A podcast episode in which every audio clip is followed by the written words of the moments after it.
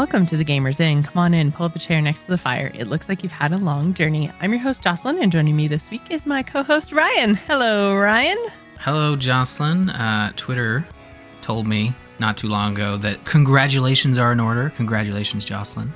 Thank you. I was going to make a joke about how there's three of us on the show this week. we were thinking along the same lines. yeah. So, uh, for those of you who may have missed it, who aren't TAC listeners or who don't follow me over on Twitter, uh, Matt and I are expecting our first kid in October, which is very, very, very exciting for us. So, uh, thank you guys so much for being so supportive about all of the schedule changes and things being crazy because like I have felt like absolute shit for months. So uh yeah, it's been uh difficult to keep up with the shows, difficult to keep up even with gaming. Um so yeah, you guys have been really awesome and understanding and uh yeah, we're very very happy and very excited. So um yeah, October 18th. Almost Halloween baby. Almost. Yeah. Well, still if Halloween, if you're the type of folks who like consider Halloween to be the entire month or at least the two weeks after Thanksgiving, then I think you'll you'll fit right in. It'll Oh Halloween yeah, baby. absolutely. Halloween baby. Love yeah. it. So uh yeah, we're we're very, very excited. So thank you all for your well wishes and and everything else over on Twitter. And uh yeah, it's gonna be uh, an exciting rest of the year, I guess.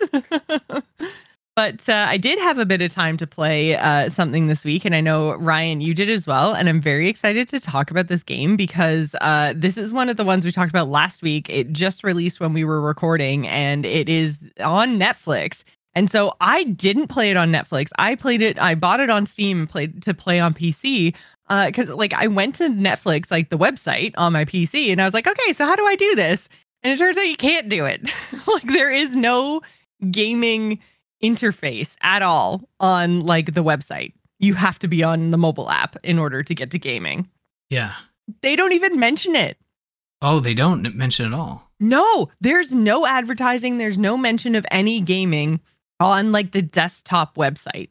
I was hmm. like, I scrolled like all the way down through the bajillion categories they recommend, all the way to the bottom. And it, there isn't even a link to like Netflix gaming or anything like that. I'm just like, man, you guys are so shit at advertising this service. Like, man, if I'm like, no matter where I'm watching Netflix, you should be serving me information about what's included with my subscription.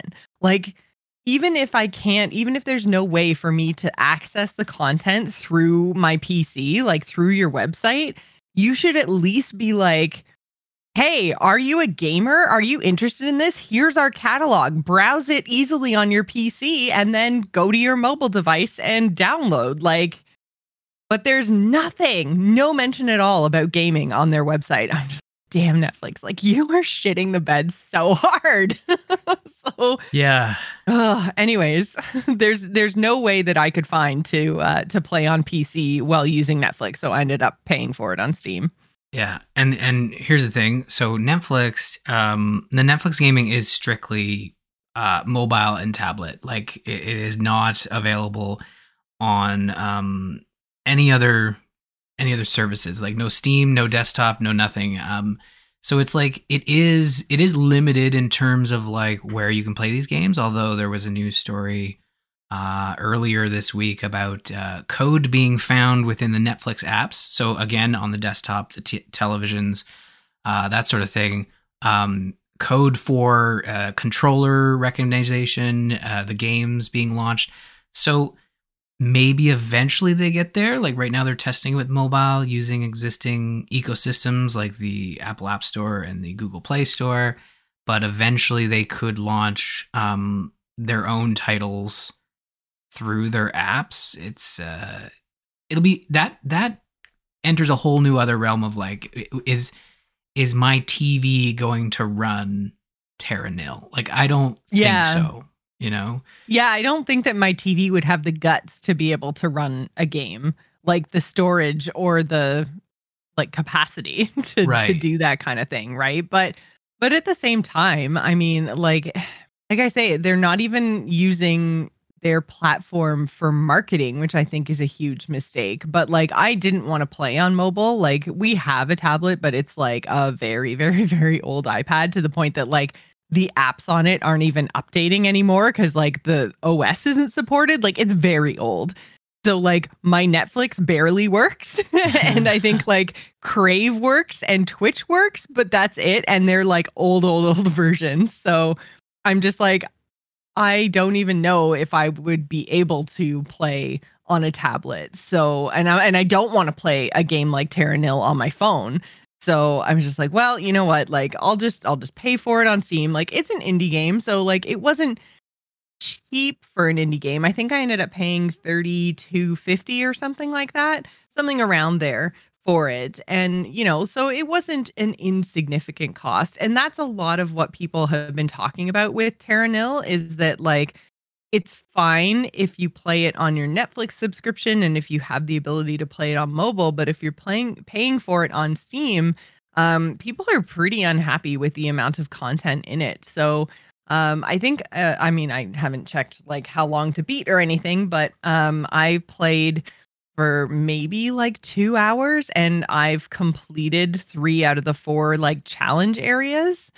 And so I'm just like, hmm, there really isn't all that much content here for $30. Like, I would easily pay like 15, like half of that. Absolutely. Then it's, you know, like 15 bucks for four hours of entertainment. That's, that's about on par. I'm happy to pay that. But uh, 30 bucks for, for four hours of content. I'm kind of in the camp of like, yeah, I get it. I get like, I'm not outraged because I don't usually get super ultra mega internet outraged, but yeah, I, I get where that camp is coming from. Yeah, uh, it's interesting if you. So I I'm trying to find the news story about it, but um, there was supposedly I thought there was talk that like for every game purchased, it like funded so many trees being planted. Like they had like a real world connection tied to you buying it on Steam. Um, and I thought that was a really you know, neat concept. I, I know it's probably tough to determine how much of an impact you have, but like, yeah, and I bought it on Steam, and I don't remember it saying anywhere like, "Hey, you just bought two trees" or something like that. You know what I mean? Like, again, marketing. Come on, people. yeah, I mean, I, I can see here that you, if you buy it, you can, or no, you can enter to win a wooden PC. Not necessarily what what I'm what I'm thinking of. Like, yeah, it was Terra Nil, like uh, fund uh, a tree or something. I don't know. uh, it's it's just, and then of course nothing's nothing's coming out. So maybe I'm mistaking it for for a different game. But um, yeah, how long to beat notes it as four hours for the main story, which I know you had you had messaged me about uh, when we were talking about playing the game, and then eight and a half to nine hours for the completionist, which I assume is just basically hitting all the targets, like 100%ing each region. Yeah, I think I got like 60% and then 70% on my first two regions. I can't remember where I finished off the third region. Um, but kind of like once you kind of get the hang of it, it's because each region's just the same, only different. They're all different, like biomes, different climates. So there's like a, a temperate region, and then there's like a rainforest, and then there's a polar area.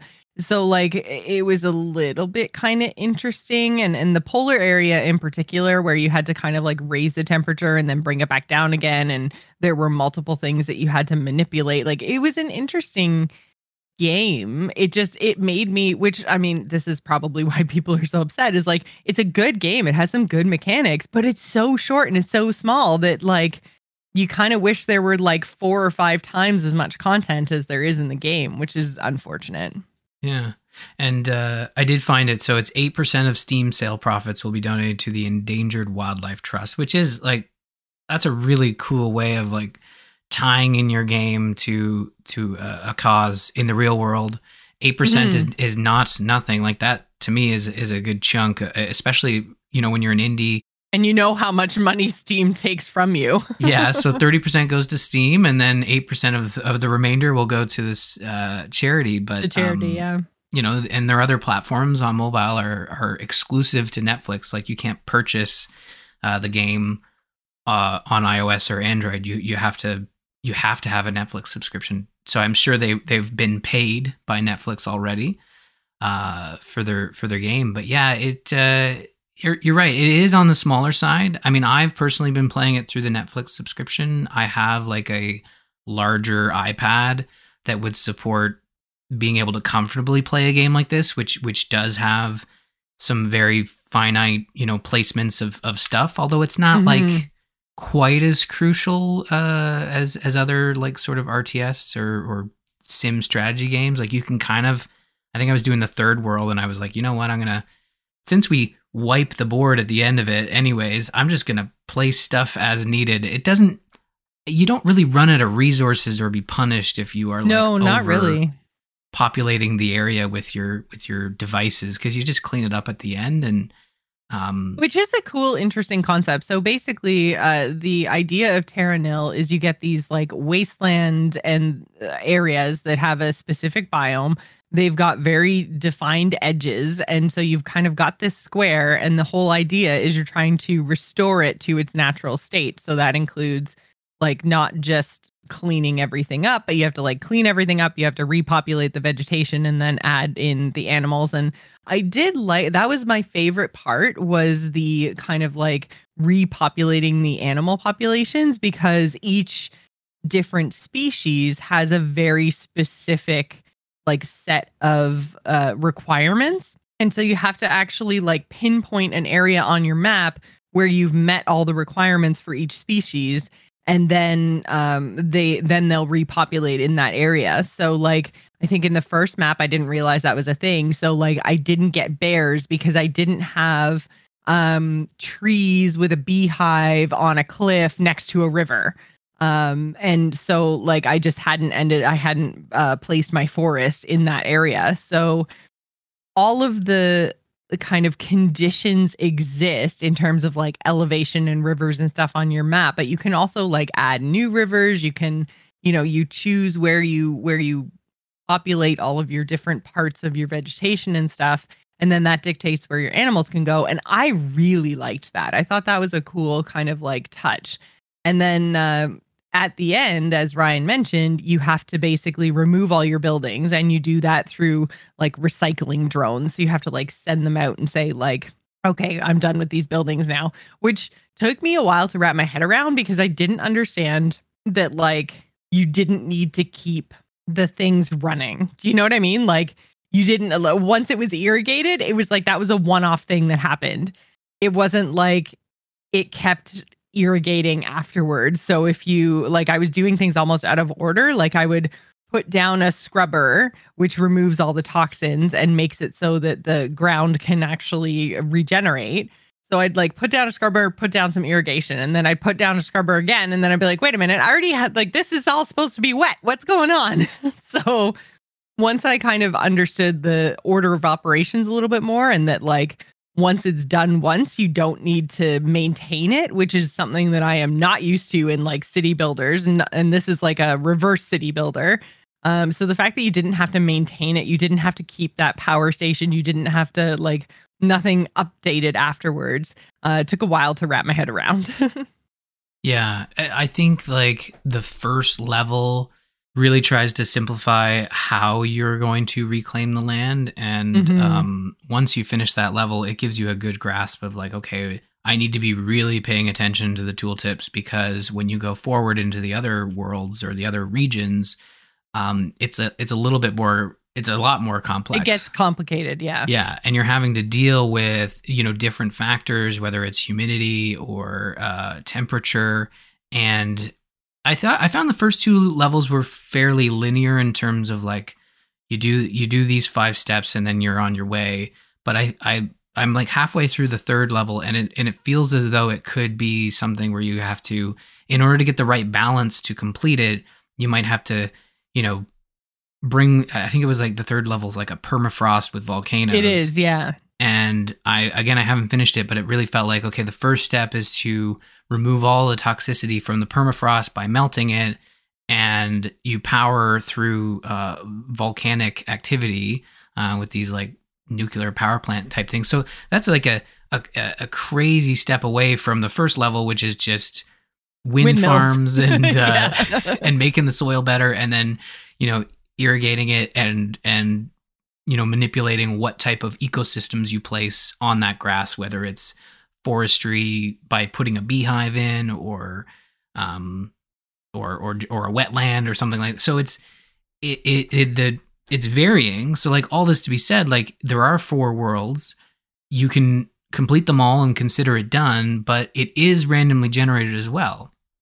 Every time you go back into that region it's randomly generating that map. So theoretically you'll never have the same experience, but I haven't it's hard to see whether those differing experiences will be great enough to warrant replaying a region, right? Yeah, I haven't actually I I wasn't sure cuz there is that message at the beginning that says like anytime you go into an area, it's like generating map. I'm like is that like loading or is that actually randomly generating me a space to work in because those are two totally different things, right? So, I mean, like, I don't know if it would ever be worth, like, if the random generation is going to be, like, worth replaying, just because, like you say, the lacement of your stuff isn't very punishing.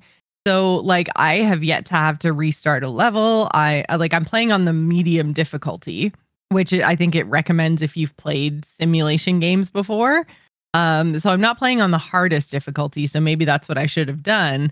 Um, but yeah, it was very much like it, it, felt very forgiving, both in the resources that you had in order to be able to build stuff, but then also, like you say, in the placement of things. So I was kind of just like, eh, I don't even if things were random, like even if the location of like the rivers and the oceans changed and and like my cliffs and stuff, like I really I don't think that would be enough to make it replayable for me.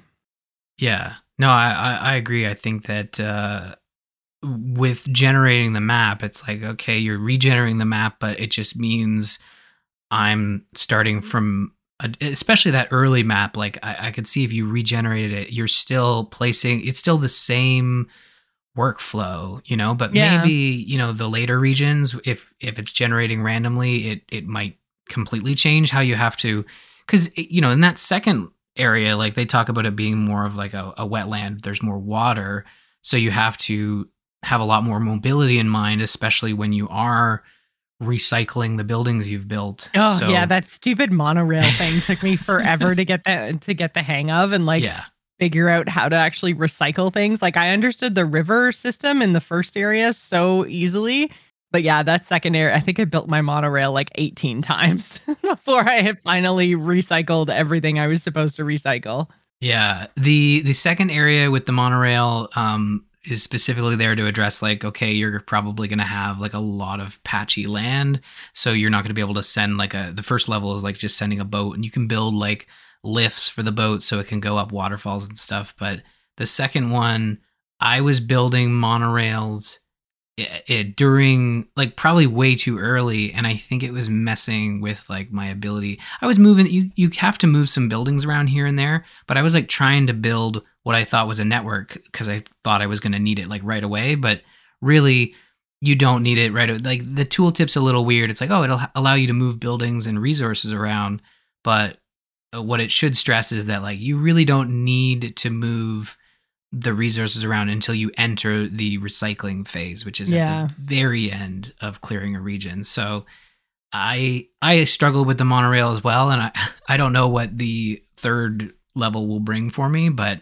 um I know it's uh, I I I much preferred like the earlier levels where it was less complex, and I liked you know min maxing to try to get the proper climate set up. That was my favorite part of of the whole sort of phasing of the game was just trying to like okay i need to increase the temperature to bring back you know these specific species and eventually hit like thunderstorms and stuff.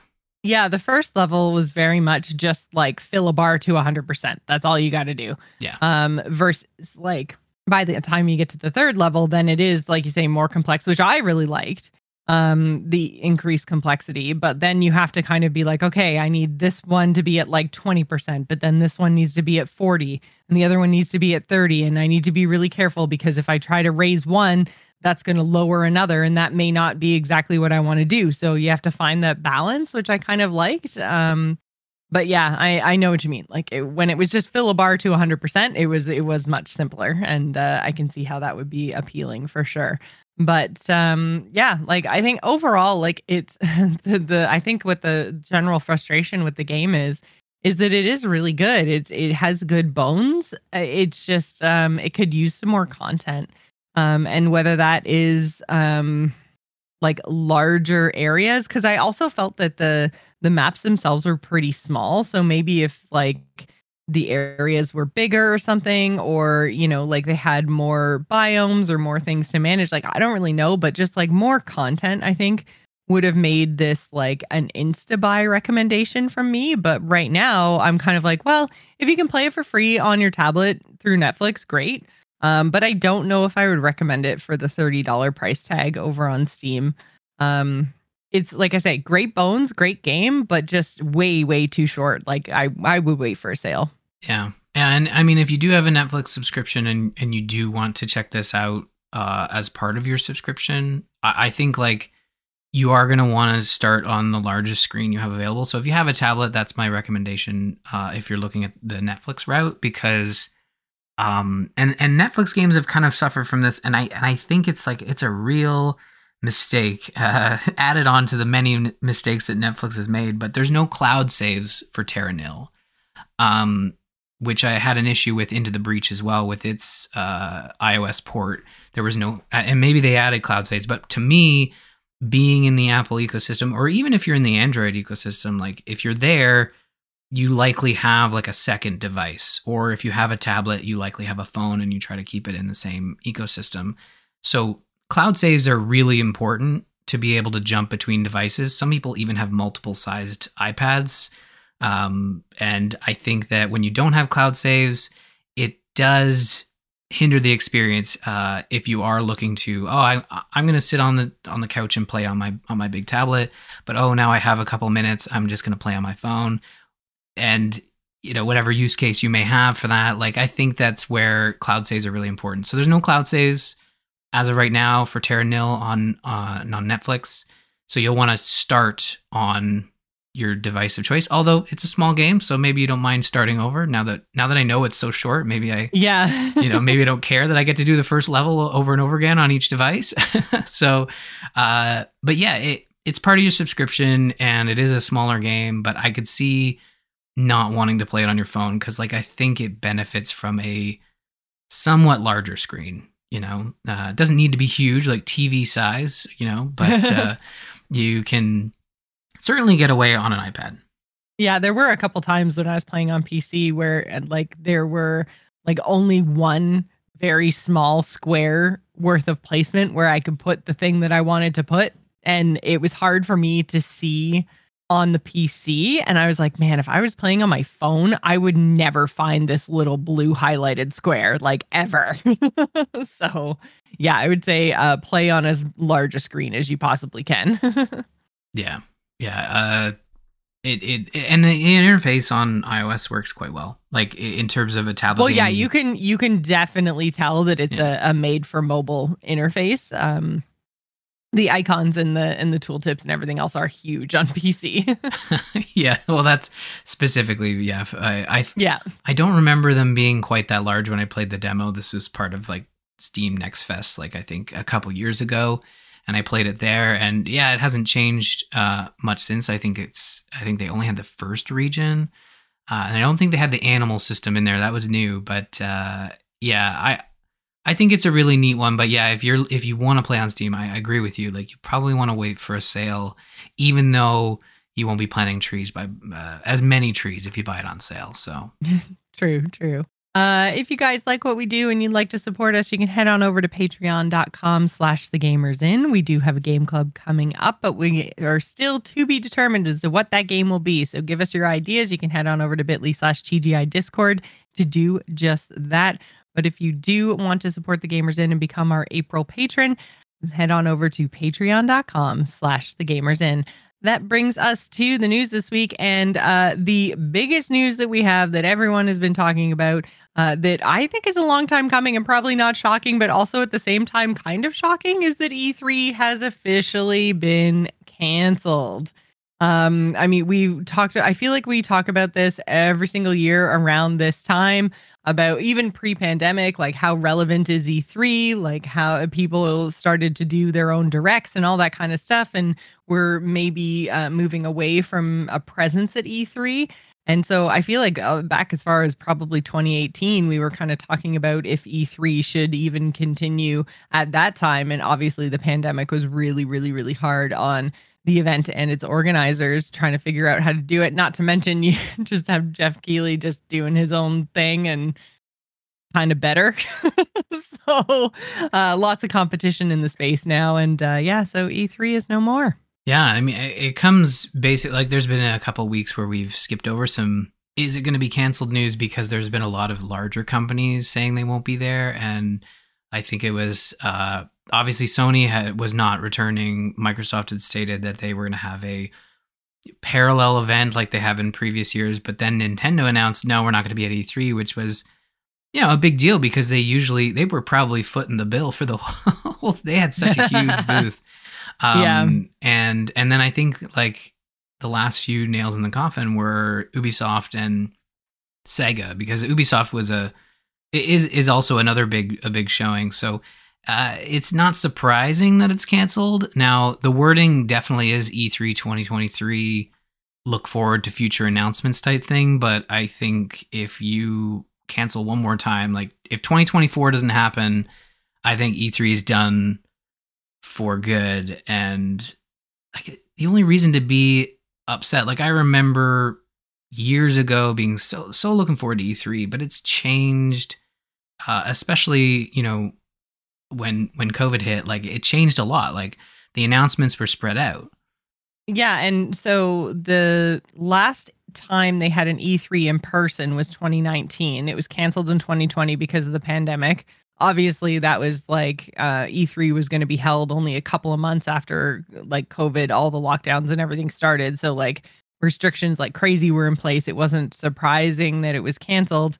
Uh, then they had the digital version in 2021, but then they canceled again in 2022. So they were going to like revitalize everything. And then you know, now we have a cancellation in 2023. Do they even need to cancel 2024 in order for us to consider this dead dead? Like I feel like at this point, yeah. Everyone's kind of pulled out. They have 2 years in a row, well, basically the last 4 years, so 2020, 2021, 2022 and 2023, they've had one event and it was digital.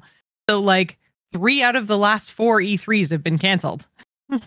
Yeah, when you list it out like that, I think you're right. We probably do not need to wait for next year yeah, to consider like, it. I, I think that as much as you're right, the marketing around this has been like, look forward to future E3 events. Like, we're still here, we promise. But like, really, really, I feel like there will just be some sort of quiet some something in like October, November where they'll just be like, yeah, there's no more E3s.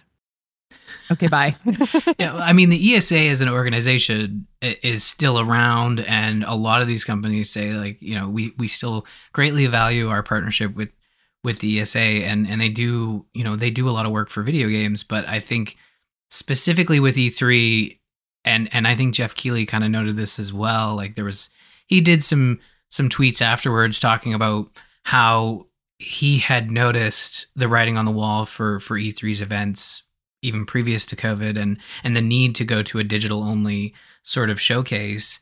Um, he had noted the issue with E3 and how the ESA wasn't willing to budge. Like they, it's so typical. Like you have this giant event that's always worked, gets you so much mainstream press. Like it's always positive. Everyone, I mean, it's not always positive, but like everyone looks forward to it. Uh, of like it makes perfect sense that a company would be like, no, we've got blinders on. We're good. We're going to keep going. We're going to keep doing the same thing. Why change it, even if the writing's on the wall? And this is what happens when you don't pivot. you know, yeah. It, you just are unable to run the events because companies are like, well, I mean, Nintendo even did Nintendo Directs way before, and people were laughing at them. Oh, yeah. Well, you're not going to have a press conference on a big giant stage, and now everybody does that. So mm-hmm. I think like they've had a they've had almost probably like more than half a decade to realize how they could change things. I mean, trade shows are expensive and they yeah. still have a place, but they need they need to adapt to uh, both consumers and and the companies that are making the product. Like if they don't want to go, then what are we doing? Yeah, and I think that that's the thing. Like you're right. Like trade shows are really really expensive in terms of like renting space and travel and and everything, marketing and uh, everything else that goes into them. So I mean, like I said, we had these conversations in 2017, 2018 around E3 period. And especially now that so many things have gone remote post pandemic, it feels like they, you know, as much as you still might want to do business in person kind of thing, they're like, I feel like Gamescom is the one that really like pops into my head is like, everybody really likes that one. and so I feel like if you're maybe gonna have the budget for one trade show a year, and I guess E3 just lost that like uh, notoriety. I don't know, but uh, like I, I feel like you're probably gonna just go to Gamescom and call it a day and keep most of your stuff virtual, and then you know you have your once a year where you all get together and do your in-person business stuff, and that's really all you need right now. Like, yeah, I understand that like face-to-face business still needs to happen, and but uh, yeah, so many things are just remote now that I don't think you can justify the budget of going to trade show after trade show after trade show. So I think they it seems to me that they've picked one and it wasn't E3.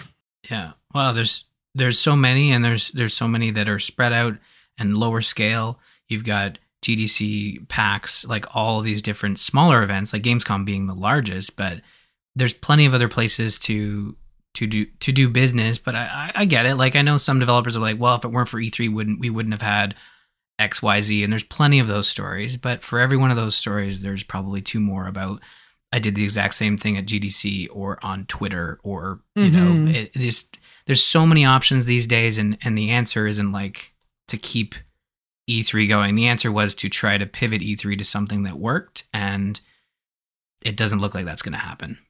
Yeah, absolutely. So, I mean, it's kind of sad because it was like, a really big thing we looked forward to every year, but it's been a long time since it's like held that role. So mm-hmm. yeah, we'll have to see if we see any announcements in the future, but uh, I think this is probably the final nail in the coffin for E3. So we'll let you guys know if there's any more news, but I don't think there will be much more news unless it is we're just never doing it ever again. yeah, don't hold your breath. Uh, so there was an April Fool, like uh, I guess what everyone thought was an April Fool's joke, but then it ended up being an actual thing put out by the Sonic the Hedgehog uh, Twitter. It's it's a game called The Murder of Sonic, and it's like a murder mystery, and it's actually available on Steam right now for free. Ryan, did you try this? I didn't. You know, I wish I had had the time to uh, check it out before uh, before the show, but um, yeah, it, this is an. So we don't normally cover April Fools, but I figured like this one was is definitely an April Fool's joke. It is definitely real. You can play it. It's uh, is it an April Fool's joke if it's also real? uh, well, maybe like I don't know, it, like maybe if it's canon if, if if it's not it's not canon. So i think it, i think you could consider it an april fool's joke. Like right on right on the steam page like canon or head canon. You know what they say everything is canon and then like a star an asterisk this is not a sonic team title but we strongly believe in the power of head canon. So like i think they're joking around. It's in the spirit of april fools but you're right. Like i guess it's it's not like your typical well normally it's it's like you know hey here's a thing and it's not very funny but also it's a lie. Haha got you. Like yeah you're right. Okay. I i'm not just for the record i'm not a big fan of april fools. So um the fact that yeah they're they've said ah ha ha ha this is a joke but also we did it like makes it not an april fool's joke because that's the fool you part is that the thing that they've told you is untrue, right? So it's not untrue. It's it, it's made. So I mean, it's definitely stupid. Mm. so like I guess it checks that box. Jocelyn, did you murder Sonic? Because it feels like you're really trying to like steer away from this this uh this being an April Fool's joke. You're a bit suspect right now. Uh, yeah, I mean, if I could, I would. So I'm definitely high on that suspect list for sure. Can't make Sonic the Hedgehog 3 the next hit movie from Jim Carrey if uh, Sonic is no longer with us. So exactly, exactly. So I mean, yeah, it's it's the kind of thing where like I I don't personally I don't think it counts as a joke because they did it. So, but like if it's funny, it's a to, joke. Someone had to write this and animate it and like. Ugh, code it and it, that's not a joke. You you made a game.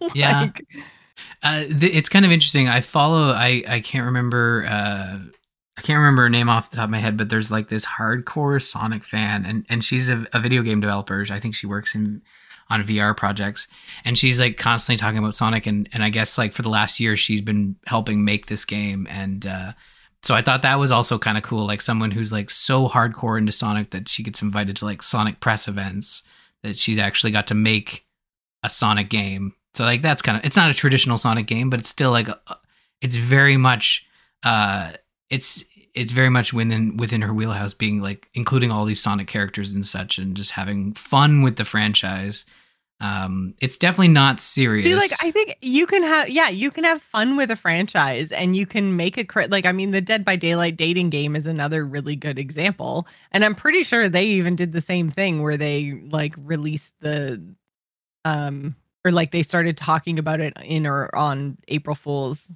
Anyways point is it like you can do stupid, funny things, but it's not an April Fool's joke if it actually exists and took dev's time and everything else. Like it just, you just, you made a funny game. It's not an April Fool's joke though. no, they just released it on April Fool's. It exists. Yeah, exactly, exactly. That's that's all I'm trying to say. But yeah, so it is like, I mean, as far as a game goes, like it is, it's very much in the same like realm as the Dead by Daylight dating sim. Like it, it's the same thing. There's like animated characters, there's close ups, and there's dialogue and different choices you can make, and all the rest of it. Like, and the whole point is it's a murder mystery. You're trying to figure out who killed Sonic. Um, and I promise I'm not in the game and I'm not an actual mission, but yeah, like it, it does look like it's polished. Like I think it's well done. I haven't had a chance to actually like play it yet, but like it does look it's a real game. it doesn't look like slapped together. Like there's some thought in it, and yeah, you can just, live your dreams wild. by, you know, discovering the murderer of Sonic. Well, yeah, but see, I'm trying to solve the Sonic murder, not commit the Sonic murder. So that's a different fantasy for me. okay. Well, I mean, it's on Steam. It's free. So, I mean, maybe. I'm maybe... sure we'll play it for next week. Oh, will we? Yeah, I'll play. Yeah, okay. Mm, probably. We, we, don't have to. We could just like, but we could, we could, yeah. Um, it looks interesting. I mean, I, I, I don't. It is a free experience. I don't know. I don't play a lot of murder mysteries, but it looks like very much in the in the vein of like a, a, a visual novel. I don't think there's any like VO or anything. I think it's just yeah. It's uh, it looks interesting. But yes, Sonic is dead. Sonic is super dead. Mm-hmm. And uh, yeah, and then so finally we have uh, kind of an interesting controversy. So MultiVersus, I think we've talked about on the show before, is like a Smash clone, but from uh, Warner Brothers. So it's got like Bugs Bunny and all those kind of characters in it. And so they ran an open beta that you could pay for entry into which they have now, with very little warning, it seems, shut down until launch in 2024. Now, they've said it's like supposed to be early 2024, but still, we're looking at, you know, like eight months to a year from when it's actually shut down. So people have paid for a thing and then lost access to it and they are very upset and people are calling for refunds and warner brothers games is like hell no we're not giving refunds. You paid for access to an open beta. The open beta is now done. Um, ryan how do you feel about that? Because i have thoughts but how do you feel about it? Because i feel like you're going to be less um, mean about it. Uh well i can get mean. I can get mean. Uh, let me just work it up here. Uh no um so the the open beta they announced will come to a close on june 25th um for me, I didn't realize that the I, I honestly didn't realize the game was in open beta. You know, because there is this like line that is very fuzzy most of the time of like is this beta or is this out you know early access you can pay to you can buy the game you may be Mhm. buying it at a, a lower cost than you would at launch because you're technically helping fund development and, and keep it going and the intention is to eventually get to a 1.0 release but at the end of the day you bought that game and you have access to it until its release in which it, it becomes a fully fledged product Well, yeah. And I think that that's kind of a, a good distinction to make because to me, I would be more upset if they called this early access because the kind of precedent in the industry has been set that if you buy an early access game, that it is available to you from the time that you buy it until the time that it launches, right? And and then afterwards, obviously. But like the early access is like an uninterrupted um like uh, access to a game because there's no with early access there's basically like no guarantee that the game will ever hit a 1.0 release right? Like you are like you said it's very kickstartery or like that's the vibe that it gives me where it's like the devs are asking you for money to help develop the game in a way that like keeps them going, keeps the lights on, but those lights could go off at any time and the game might just end in that early access state and never actually get to a full release. So I feel like early access is a little bit different than a beta. A beta, I'm used to being a, a set period of time. So if you paid for access to an open beta, then it's like, okay, betas have start and finish dates. Like it's not guaranteeing you access to a game completely forever. And I think, like, I mean, we just went through the Diablo 4 beta, which had paid for early access because if you pre ordered, then you had uh, an extra weekend ahead of time. And then, and obviously, there's a little bit of a difference because those start and finish dates were advertised by Blizzard and they said, okay, here's your beta dates from, you know, Friday to Monday on these weekends. But like people pre ordered and paid and now they don't have access to the game till it launches in June. So I don't even think that this is like without precedence, right? Am I just being too harsh on these like consumers that I think paid money when they shouldn't have? Uh, no, no, I, I think you're right. I think that you know the other the other thing here is like, okay, this is a free to play game. It was open beta. The, the developers didn't hide that, although like it very much felt like just history of these type of releases is like you would normally typically have access. But but that all that being said, like you can play it without purchasing. Like there was a small period in which you could buy to access the beta early, like you said, similar to, to Diablo by pre-ordering Diablo 4. But there was always that date of like wait a couple weeks and then you don't have to pay anything. You can just jump in, start playing, earning currency and such. Like I think that this is just a shock to folks that paid for it because it's Well, not they usual. assumed, right? Yeah. Like Oh, they yeah. assumed that they would end up with access right up until launch. But if none of the materials put out by WB Games guaranteed access till launch, then I'm sorry, but these consumers don't have a leg to stand on. Like buyer beware. I don't know, like especially like you said, they they put money in and then like the, if they could have just waited and paid for free and they chose not to wait. Um, and WB Games has also said that all uh, progress that you've made, all purchases, all cosmetics earned, you know, any of that stuff, like anything that you have in the game right now will be available to you on launch. They're not wiping any progress or anything like that. It's just that they're basically shutting down the servers to public access from June until launch in what they've said is early 2024. Now, we've seen a gajillion games get delayed. So, again, like that window is open to interpretation. Is it going to be eight months, like the second half of 2023, and then a month or two into 2024? Or will it get delayed and it'll be shut down for a year? Like nobody knows. But um, they are saying that the the plan is to launch in early 2024. So you're losing out on, you know, potentially eight months of game time, but like you were never guaranteed that game time and all your progress will be there when the game actually launches. So I don't know. To me, the expectations are different between early access and beta. And yeah, like I don't know. I feel like these are just people being a little bit entitled and not paying attention to what they're putting their money into. And I don't think that's Warner Brothers' fault necessarily. And I hate to defend a corporation because I do think it's also a little bit predatory because, you know, like you said, there's, you know, confusion around terms. There's, you know, examples of game, many, many examples of games that run open beta that go right up until launch. And, you know, so the expectations of gamers, maybe WB took advantage of that a little bit. But I mean, that's why you read the fine print, man. Yeah. Well, here's something interesting too. Uh, so a lot of the news outlets are focusing on shutting down. You're not going to be able to get a refund if if you feel that you're owed one. Although when you buy anything free to play s, like you you consume that purchase. Like you can when you buy something, like if you buy something on your iOS device or your Android tablet that is like you know a consumable the second you use it you cannot get a refund and i think like oh yeah like so i just bought Auric cells which is the premium currency in dead by daylight I just bought some and I think it told me like probably 18 times that it's yeah. a non refundable purchase. Like Steam yeah. told me, Steam told me when I was putting money into my wallet because that's the in between thing that you have to do. You can't just because you buy it through the Dead by Daylight store. It's like a whole big thing. But yeah, so like Steam told me, DBD told me, like it was on every single page of that transaction. And there were many. I'm pretty sure even PayPal told me, like, this is a non refundable transaction. So, like, just in case. Yeah. Cause it's again, it's a, it's a, it's a premium cosmetic currency in an otherwise basically free to play game.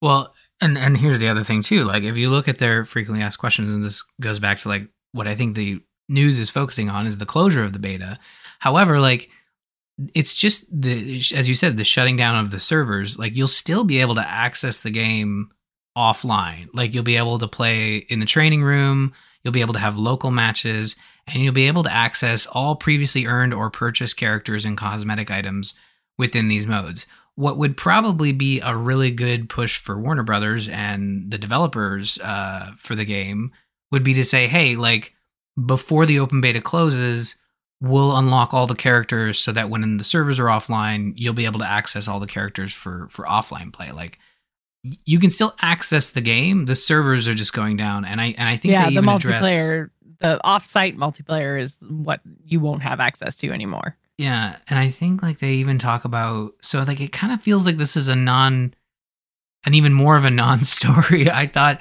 I thought like they were delisting the game, but like um it's being so the well yeah the way people were kind of talking about it it sounded like it was game that just launched and they were shutting it down already like because games as a service are going to eventually have a sunset date right? Like depending on popularity and how much money they make like at some point they're going to stop making money and the servers are going to have to get shut down. We've seen quite a few of those happen. I mean like wildstar is a good example right? Like that was an mmo but not enough people played it. They were like we can't keep the lights on so bye.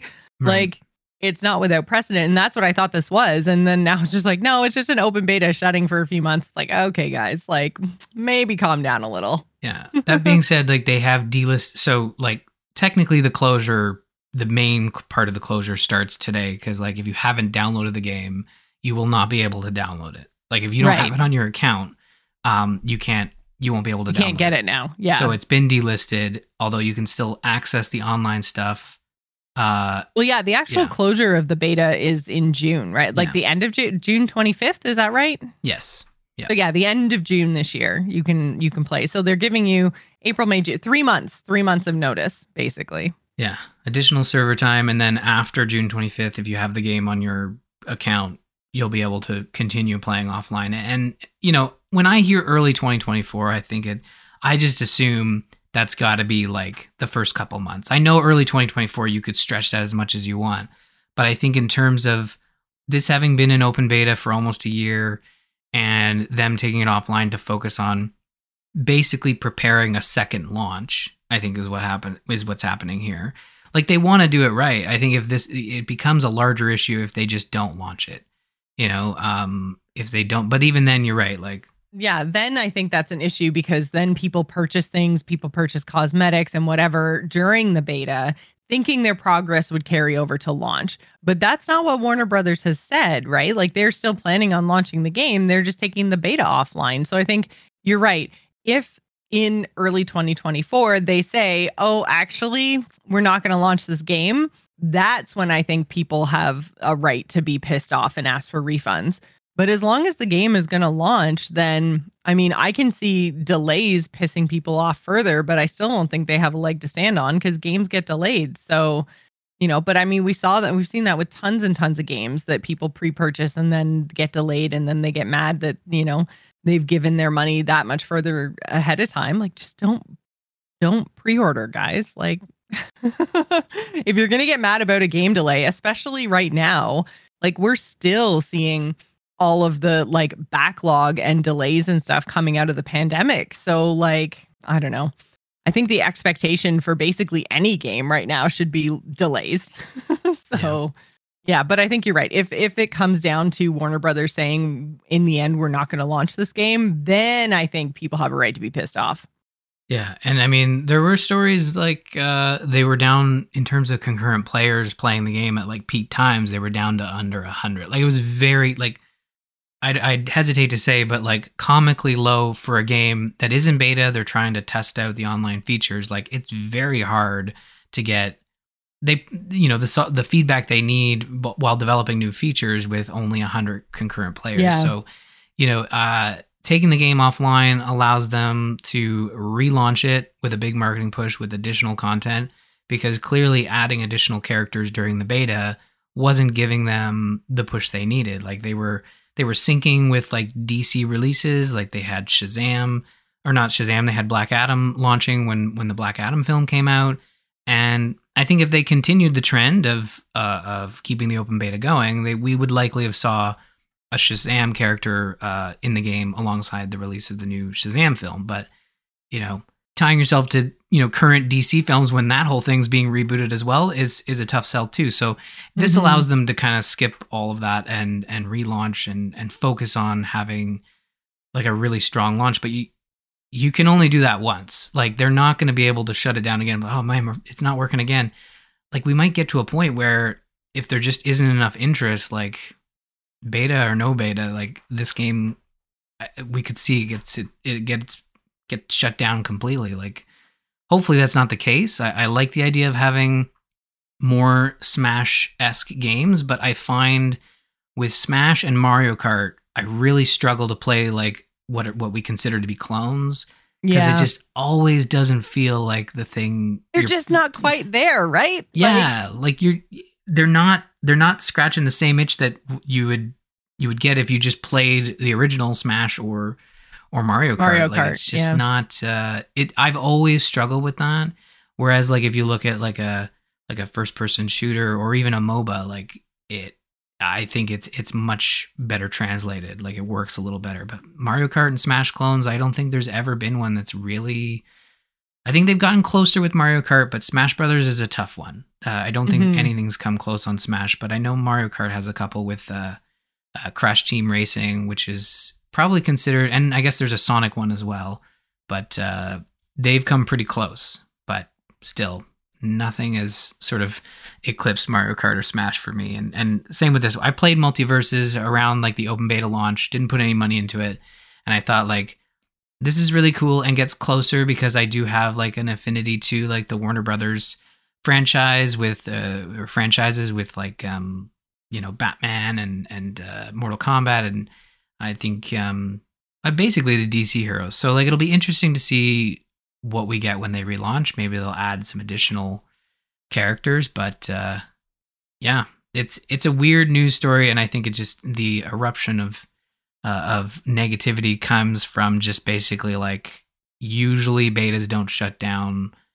Uh, it's just not it's not usually what we expect. We usually expect like oh it was early access. Like no, it was a beta and they shouldn't have. Uh, they shouldn't have had paid.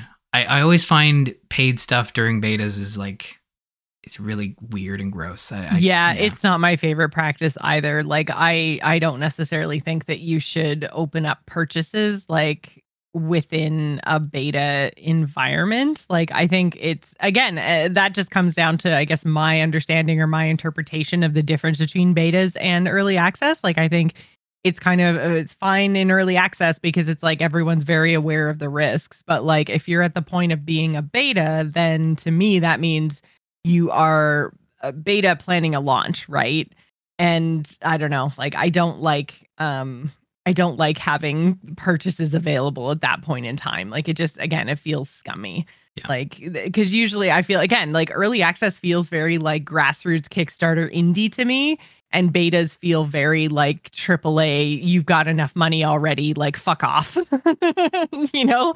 And maybe that's maybe I have the wrong like expectations or like but yeah that's just how i how i view the two terms Yeah, no, I, I think if you're offering if you're offering paid access or paid, you know, consumables in a beta, um, usually the com actually the common practice for betas, like especially on mobile, I've seen this before. Like I think there's a beta. I, I follow them on Twitter. It's uh, for Frostpunk. They have a mobile game coming, and, Mm. and there are a couple alphas and betas that have come and gone in specific you know regions and then also to specific users and the the the messaging is always like if you if you buy stuff in game uh it's refunded you know like when when the beta ends uh you'll be refunded like whether it's refunded in i think it was consumables. So like if it's if it's legit consumables it's refunded as like more consumables because they're testing it out right? That's been my Mhm. experience with betas and in terms of um you know paying for stuff is that yeah. you would you're you're paying into the system to test it but then you're getting what you paid back. Maybe not in in you know monetary format but you're getting it back of like say you bought you know uh, uh, a bag of diamonds or whatever the mobile game like uh, diamonds comes to mind immediately. Like you consume it to test it but then when the beta ends like okay well at launch you'll have those 100 diamonds that you that you got and and spent in the in-game store. I don't know exactly how MultiVersus worked. I think it was like a battle pass system and you could pay into unlocking characters with a currency maybe. But uh i think there probably would have been maybe a better way to handle this just from a design perspective at the very beginning like if they knew clearly they knew this was a beta maybe they didn't plan to shut down the beta maybe that's why this is yeah is causing such a issue. I I just it's it's tough. Like I know betas can close and betas do close, but if you go down that road, I I, I highly doubt that was their original plan. I think it, it really has to do with the fact that they were basically putting money and effort and development into into keeping keeping a beta alive that just wasn't being played. Yeah. wasn't being played yeah i can't i can't believe their concurrent users were that low Yeah, like I, I feel bad like saying it without, you know, so multiverse concurrent players. I, I remember it being really low and this was before the announcement. Um now like, you know, at the very beginning they were they were very uh very high, of course. But uh as of 40 minutes ago there were 405 people playing uh concurrently. Um and they were kind of so maybe it's actually like increased interest like Well, bringing people back knowing they only have a set amount of time Yeah, so it was in the it was in the thousands, and it, it just kept going down. Now the all time peak was one hundred fifty thousand. That was likely around launch, but essentially what's happened here is like it was you know in the thousands in late twenty twenty two, and then started to dip below a thousand. So like still not enough probably to warrant you know the development costs and uh, actually developing new content for for a free to play game that that requires a constant drip feed of content. Um, so yeah, it but yeah, probably not worth the effort to keep it running. And they probably figured, well, if we promise to relaunch it, we'll take the we'll take the bad press, we'll take the lumps, and um, you know, hopefully uh, hit the ground running in early 2024.